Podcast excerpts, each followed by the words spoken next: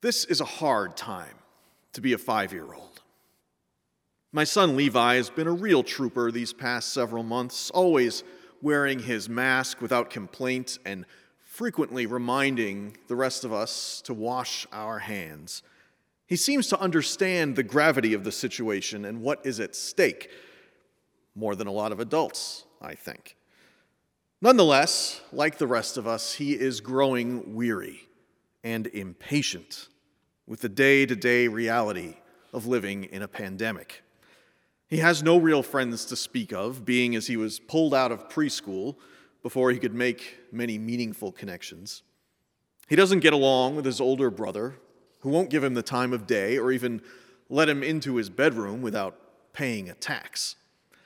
And kindergarten is kind of a lousy experience when you can't really play with the other kids or leave your desk all day, except for the so called smile breaks, when you can go outside for a few minutes and take your mask off several feet away from the rest of your classmates, of course. He's lonely. And like one of his talking dolls with the string attached to the back, his phrases have become predictable. I don't want to go to school, he moans several times every morning. I just want someone to play with me, he laments every afternoon while his mother and I are working. And perhaps most frequently, he complains, I wish we could go to the shopping mall. like my father before me, who always took my brother and I to the local shopping mall, I often took my kids to Yorktown or Stratford Square or the Fox Valley Mall. That was our favorite weekend pastime for years wandering around, eating pretzels or ice cream, playing on the little coin operated rides, and enjoying the whirl and the rush of humanity, as Bram Stoker's Dracula referred to the busy streets of London in that seminal novel. But now, these days, for Levi, it seems to feel more like we're living in a lonely castle in Transylvania. I feel for the kid, I really do. You know, when, when I was a kid, a, small boy, I can remember wanting to go to the Toys R Us, you know, but the nearest one was kind of far away and no one really wanted to take me out there. We'll go another day, my parents demurred. Toys R Us isn't going anywhere. Then, of course, it went out of business, and now I can't even drive there myself. Levi and I still find plenty of places to go, of course. It's not half as bad as he makes it out to be. We've been exploring local downtown areas uh, in places like St. Charles and Geneva and Lemont visiting forest preserves and farms, taking long drives, even going to some bigger stores like Target. But for me, the shopping mall just feels too big and too crowded for an indoor venue right now. I just can't bring myself to go. Oh, and he wants to go to New York City to see the Statue of Liberty too, but that's not in the cards either, not until this pandemic is under control.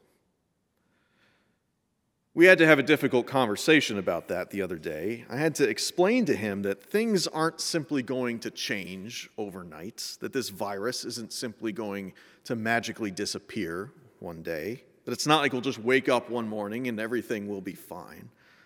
I had explained to him that it's going to take a while, that vaccinating everyone is probably going to be a slow and gradual process, and that things might never be quite the way he remembers. I sure wish we could go to the shopping mall, he sighed. The shopping mall's not going anywhere, I reassured him, unsure myself if it would still be there by the time all of this is over. Like my son, the book of Revelation looks to a time when all will be well. It's a difficult text to parse, though, as it's heavily cloaked in allegory and mystical symbolism, so much so that Revelation has frequently been interpreted as a text about the end of the world. It's an understandable mistake if you take it at face value. rivers that turn to blood, meteorites falling from the sky, horse beasts with poisonous scorpion tails, scantily clad women who drink goblets of blood while riding astride multi headed dragons, and a band of horsemen who spread war, famine, pestilence, and death across the land. Book of Revelation is basically a heavy metal album without the music. But for all of its grandiose mystical imagery, Revelation is a deeply political text. It follows in the tradition of the Hebrew book of Daniel before it, Daniel being another menagerie of cosmic horror on the surface and another political manifesto beneath it. The only difference, really, is that the author of Daniel was critiquing the Seleucid emperor Antiochus Epiphanes IV, and John is critiquing the Romans. Apocalyptic literature, and by apocalyptic, I refer to a radical unveiling or a revelation, usually a prophecy, about the inevitable destruction of some opposing force. Apocalyptic literature is always political. It's always crafted by people in exile or living under some kind of tyranny or oppression. And it, is, it isn't always written down, it can take shape in oral traditions and other kinds of myth making. When European settlers began to encroach upon the tribal lands of the native Paiute people in the 19th century, a Paiute named Wovoka began a religious revival known as the Ghost Dance. Wovoka prophesied that the ghosts of their ancestors would drive out the occupying forces from their sacred land and bring back the buffalo if they performed the so called ghost dance. He claimed that it would also equip them with a kind of spiritual armor, bulletproof ghost shirts that would protect them against their enemies. In a similar vein, the Xhosa people of South Africa slaughtered their own cattle in accordance with a prophecy from a young girl named Nongqawuse, who claimed that sacrificing these animals would unleash the vengeful spirits of their ancestors upon the British colonists who sought to enslave them. John of Patmos isn't so different, really.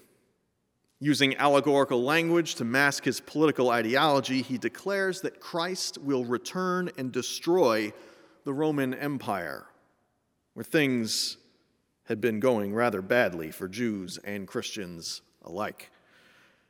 Domitian had purged most of them from Rome itself, and his predecessor Nero was arguably even worse. A leader so uncaring and cruel that he famously played the fiddle while his own city burned and then blamed the fire on the Christians, a convenient scapegoat. Once the Romans were gone, John argues, things would be okay. Things would be great. People will hunger no more and thirst no more, he writes.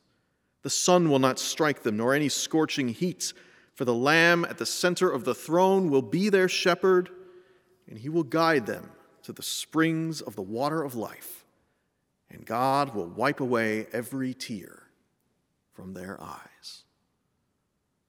And on that day, everything would be redeemed. It occurs to me that there are similar movements at play right now in America on both sides of the political divide. Conservatives and progressives alike have placed all of their hopes and fears on this upcoming election day, as if it were Judgment Day. And movements on both sides of the aisle have adopted the rhetoric of apocalyptic literature and prophecy. On the far right, proponents of the QAnon cons- conspiracy believe that a mysterious figure known as Q, working from within the so called deep state, offers prophetic revelations about the inner workings of the Washington elite. On the left, pundits flock to national polls that predict a blue wave that will wipe out the current administration, like the ghosts of Wovoka's ancestors rising to drive out the forces of white imperialism. Now, in that sense, this text from Revelation is very timely. Like each of us, it looks towards some future when everything will be magically made right. But, friends, there is no perfect time. There is no happy ending because there is no ending. The story continues to be told, much as it will be after Election Day. Yes, this is undeniably a consequential election and a matter of great importance, maybe the most important election of our lifetimes. Yes, the outcome will shape the course of history to some extent, but it will not be the end of history nor the end of the story. The problems that plague our country and our lives are not going to magically disappear no matter who wins the election. No more than the proverbial buffalo are going to spontaneously return to the lands of the Paiute. No more than taking my kid to the shopping mall is going to make him happy for more than a couple of hours. The problems are deeper than that. They still exist, and we still are going to have to face them.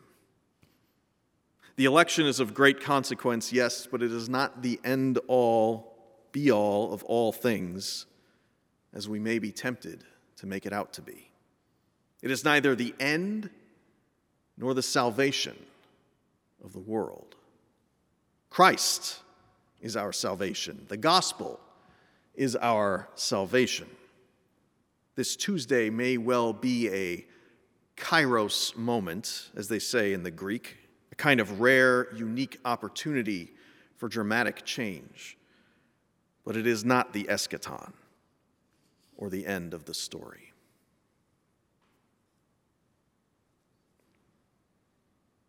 I love that day. Levi said to me as we looked through old photographs of things we'd done together, the places we used to go. I love that day. He kept saying it over and over again like a mantra, like a liturgy. As we scan through the different images of us holding hands at the playground or eating pizza at a restaurant, or posing together in a photo booth at the Fox Valley Mall. I love that day, Dad. And then, of course, he sighs. I wish we could go to the shopping mall. This is a hard time to be a five year old. I worry sometimes about whether he has the maturity or the perspective to get through this. But then I worry the same thing about all of us. I guess this is a hard time for just about everyone. As our choir will sing in just a moment, we need to feel the tenderness and warmth of your embrace, a gentle touch, an easy smile. We long for signs of love lost to the world for just a while so we long for a return to something we have lost. We long for a world where everything is okay, where there is no sickness, no racism, no poverty, no oppression, no violence, no hate. We long, each of us, for an America that is truly great, though we might disagree about what that means. We long for a world where people will hunger no more and thirst will be no more. The sun will not strike them, nor any scorching heat, and God will wipe away every tear from their eyes. But that day, friends, if it ever comes, is not likely to arrive this Tuesday. This Tuesday is just another chapter in a longer, never ending story. The journey continues. Whatever happens, we will keep on living and loving. We will keep on working and fighting, if not for a perfect tomorrow, then for one that is better than today. Amen.